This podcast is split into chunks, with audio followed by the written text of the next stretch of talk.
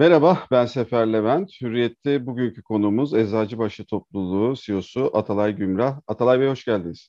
Merhaba, hoş bulduk Sefer Bey. Nasılsınız? Sağ olun, iyiyim. Siz de umarım iyisinizdir. Çok sağ olun. Şimdi Atalay Bey, iklim değişikliğine dair tartışmalar kamu, sivil toplum ve iş dünyasının uzun zamandır biliyorsunuz gündeminde. İklim değişikliğinin hayatımızı, ekonomileri ve değer yaratma süreçlerimizi nasıl değiştireceğinin siz yeterince anlaşıldığını düşünüyor musunuz?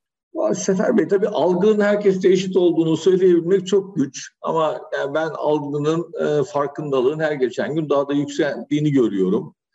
İklim krizinin olumsuz etkilerinin doğrudan veya dolaylı olarak tüm dünyada hepimiz daha fazla izliyoruz, yaşıyoruz. İşte sel baskınları, orman yangınları, kuraklıklar, her yıl yenilenen en sıcak yıl rekorları, eriyen buzullar gibi birçok gösterge aslında insanlığa, bizlere iklim değişikliğine dair önemli ipuçları veriyor, önemli sinyaller veriyor. Küresel sıcaklık artışının bu yüzyılın sonuna kadar bir buçuk derecenin altında tutulması için de çok hızlı ve çok güçlü bir sosyal, ekonomik dönüşme ihtiyaç var. Bunun yanı sıra iklim değişikliğine uyum konusunda ülkelerin, şirketlerin dönüşmesi için kaynaklara, teknoloji ve finansmana erişimde çok kritik bir nokta. O nedenle yani bu farkındalığın olması kaçınılmaz.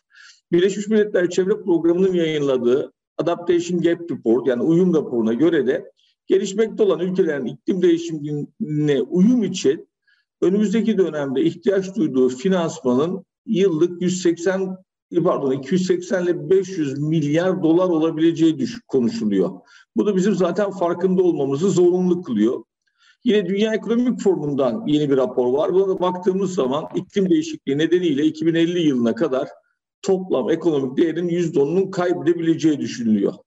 Dolayısıyla iklim krizinin etkilerine karşı hem ülkeler hem iş dünyasına çok önemli görevler düşüyor. Bu farkındalık olmadan da ilerlemek çok zor.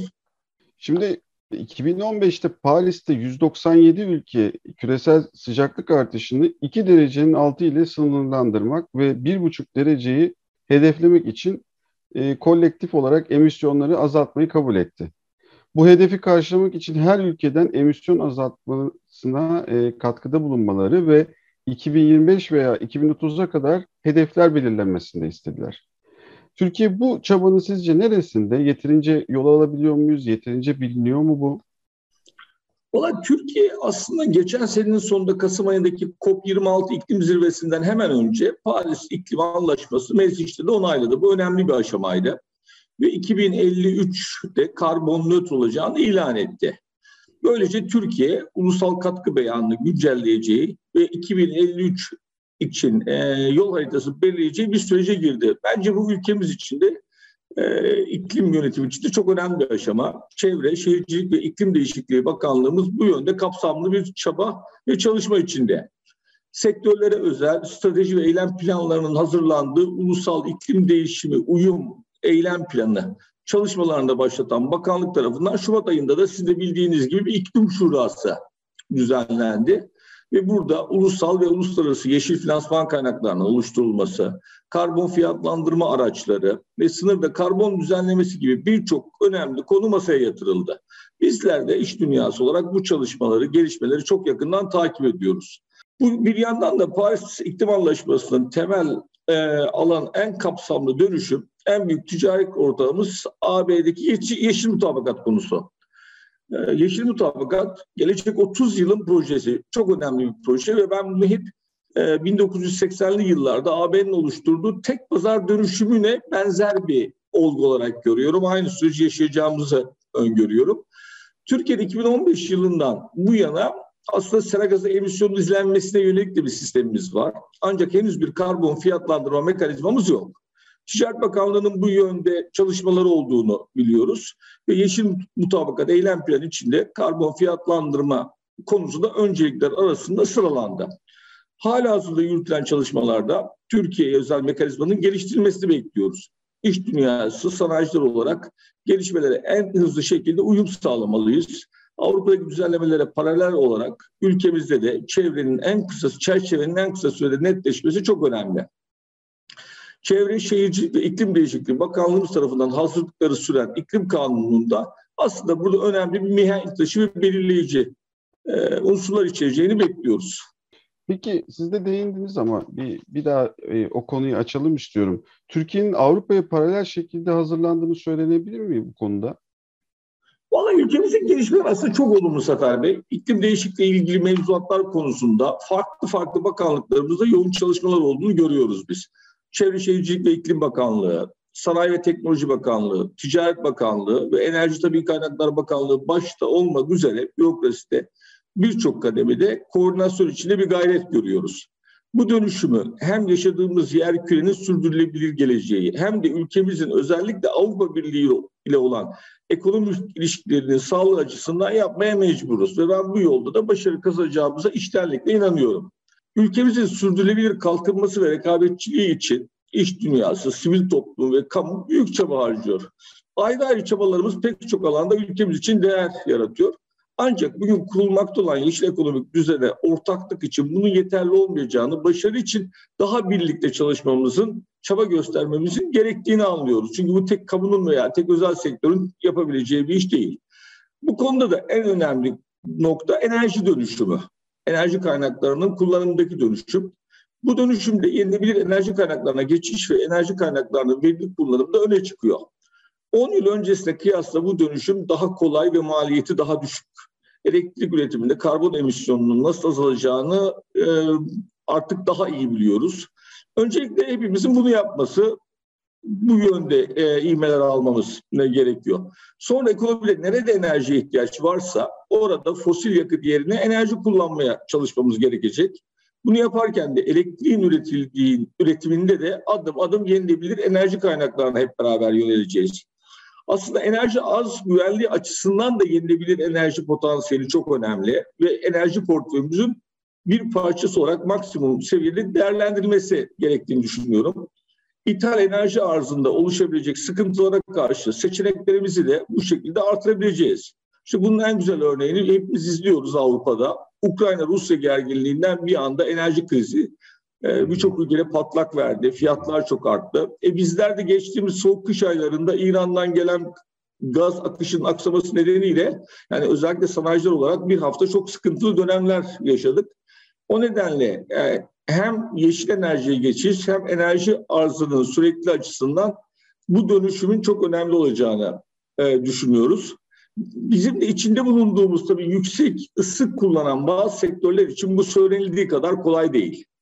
Çünkü henüz olmayan teknolojiler var. Ama yapmamız gereken tabii burada yeşil dönüşümü amaçlarken öncelikle var olan teknolojileri kullanmak, sonra da yeni çıkacak, yeni gelişen teknolojileri çok daha yakından izleme zorunluluğumuz var. Örneğin hidrojen konusu her geçen gün daha çok konuşuluyor. Ee, ve önümüzdeki dönemde iyi gelişmeler bekliyoruz. Yine e, geçtiğimiz 20 yılda teknoloji konusunda olduğu gibi önümüzdeki 20 yılda da klimatek konusunda girişimlerden birçok unicorn çıkması bekleniyor. Hı hı. E, bu aşamada da özellikle yüksek enerji kullanan sanayi kuruluşlarının temiz enerji yatırımlarının teşvik edilmesi, bu yatırımların fizibilitesinin önündeki bariyerlerin, mevzuatın kaldırılması özel sektöründe inisiyatif alarak kendi enerjisi yenilebilir enerjiye çevirme cesaretini artıracaktır bu dönemde. Şimdi dünyanın e, durumunu böyle bir fotoğrafını çektik. Bunun neden gerekli olduğunu da e, anlattık.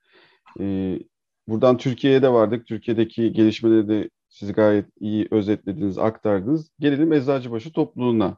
Peki Eczacıbaşı topluluğu olarak kendinizi bu dönüşüme nasıl hazırlıyorsunuz? Ee, Sefer Bey biz e, aslında bu dönüşümü e, yine bu İngilizce tabirle ECG yani çevre, toplum ve kurumsal yönetim çerçevesinde değerlendiriyoruz. Ve 2022 yılında aslında bu konunun her üç alanında da önemli seferberliklerimiz var. Bu konu topluluğumuzda bir departman ya da bir grup arkadaşın sorumluluğu değil, somut izlenebilir ve ölçülebilir hedefleriyle stratejinin bir parçası ve stratejimize entegre düzenli performans takipleriyle de yönetilen bir konu hedeflerimizi ortaya koyup gelişimini düzenli ölçüyoruz. Bu konuda kendimizi yaşadığımız topluma ve ölçüye paylaştığımız canlılara karşı bir sorumluluğumuz olarak görüyoruz. Yalnızca bunu bir işletme işi veya bir ekonomi konusu değil ama topluma ve dünyaya karşı sorumluluk olarak görüyoruz. Aslında sürdürülebilirlik çatımızda da üç tane temel aşama var. Bunlardan birincisi üretim aşamalarımızda sürdürülebilirlik. Yani daha az nasıl kaynak kullanırız, daha çok nasıl geri dönüşüm yapabiliriz? Tesislerimizi daha nasıl etkin kullanılabilir? Dolayısıyla üretirken sürdürülebilirlik. İkincisi ürettiğimiz ürünlerin kullanımının sürdürülebilirliği desteklemesi. Özellikle yapı ürünlerinde ürettiğimiz su, elektrik kullanan her ürünün yaşam döngüsü sürecinde tüketicilerin evlerinde daha az enerji, daha az su kullanarak topluma katkı sağlayacak ürünlere gitmeye çalışıyoruz. Doğada dönüşebilen ürünlere gidiyoruz. Plastik kullanımını ambalajlarımızda azaltmayı amaçlıyoruz. Üçüncüsü de yönetim yaklaşımımızda ise e, aldığımız kararları, davranışlarımızı, toplumla, dünyayla ilişkimizi sürdürülebilirlik ilkeleri çevresinde. Dolayısıyla üretimde, üründe ve yönetimde sürdürülebilirlik ilkelerini e, toplulukta uyguluyoruz. Odaklandığımız ana konularda bir organizasyon. Çünkü bu işleri yapmak doğru organizasyonla her işte olduğu gibi mümkün. Önceliklerin dinamik yönetimi, özellikle mevzuatların değişmesi, dünyadaki bu sürecin hızlanması, örneğin Avrupa Birliği en son Fit for 55 e, ile beraber süreçleri çok öne çekti. Dolayısıyla bizlerin de önceliklerini dinamik yönetmesi gerekiyor ve strateji ve yol haritasının yapılmakta kalmayıp uygulanmasından da emin olmak. Tabii bu yolculuk bizim için yeni de değil. Biz 2006 yılında Birleşmiş Milletler Global Kompakt'ı imzaladık. 2008'den bu yana da düzenli olarak sürdürülebilir performansımızı raporluyoruz. 2010 yılından bu yana da tüm temel sürdürülebilirlik performans göstergelerini bağımsız denetimden geçen şekliyle e, yayınlıyoruz. 2013 yılında kadının güçlendirilmesi prensiplerini imzaladık. 2019'da da iş dünyası plastik girişimi imzaladık. Yani yaklaşık bir 15 yıllık bir yolculuk. Her geçen gün daha içselleştiriyoruz, daha e, amaçlarımıza ulaşmanın gururunu yaşıyoruz. Tabii ki yaptıklarımız yeterli değil. Çok daha iyisini yapacağımıza ve bu çerçevede Yeşil Mutabakat'ın Türk sanayine olduğu gibi Eczacıbaşı'na fırsatlar getireceğine inanıyoruz. Şimdi tabii imzalar atılıyor, hedefler belirleniyor ama olay tabii kendisi çok büyük ve e, biraz kompleks bir e, yapıda. Bu e, aşamada yakın vadede önceliklerini nasıl e, sıra, sıralıyorsunuz?